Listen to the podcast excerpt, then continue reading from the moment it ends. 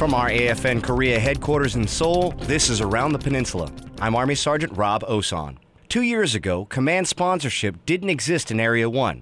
But today, soldiers and their families are living just a few miles away from the North Korean border. Army Sergeant Vin Stevens explains how the 1st Heavy Brigade Combat Team is making Area 1 a home away from home.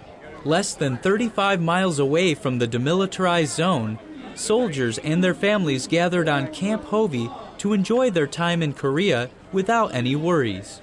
This is important because we are moving towards tour normalization here on the Korean Peninsula. We haven't had families here for 50 years, and now we do.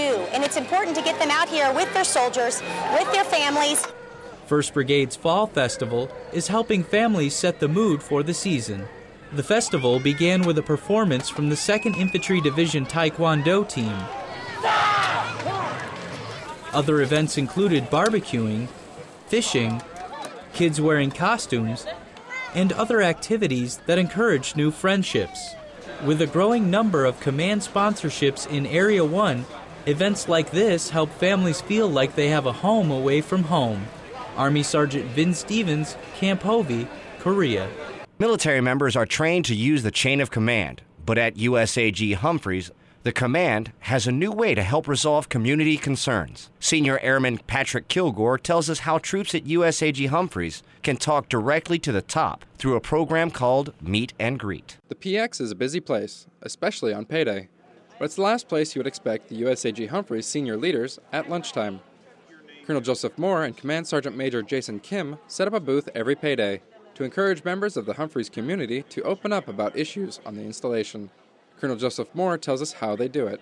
As people come in and see us, making ourselves available to them, they feel free to ask us questions. They know we're going to be there, so if they've had a concern, that they have an easy way to get to us with that concern. Whether it's a complaint, suggestion, or kudos for a job well done, you'll find the two Army leaders sitting patiently every payday, listening to whatever the Humphreys community has to say. Senior Airman Patrick Kilgore, USAG Humphreys, Korea. The topics brought up at the meet and greet have a real impact on the livelihood of soldiers stationed at USAG Humphreys. One example is the effect it had on the business hours of the commissary. Soldiers mentioned that the hours weren't conducive to picking up items on their way to work. Senior leaders listened. And starting November 1st, the commissary now opens twice a week at 9 in the morning. That's it for this edition of Around the Peninsula. For more information on what's going on around Korea, tune in to AFN The Eagle and Thunder AM, or log on to AFNKorea.net. From Seoul, I'm Army Sergeant Rob Osan.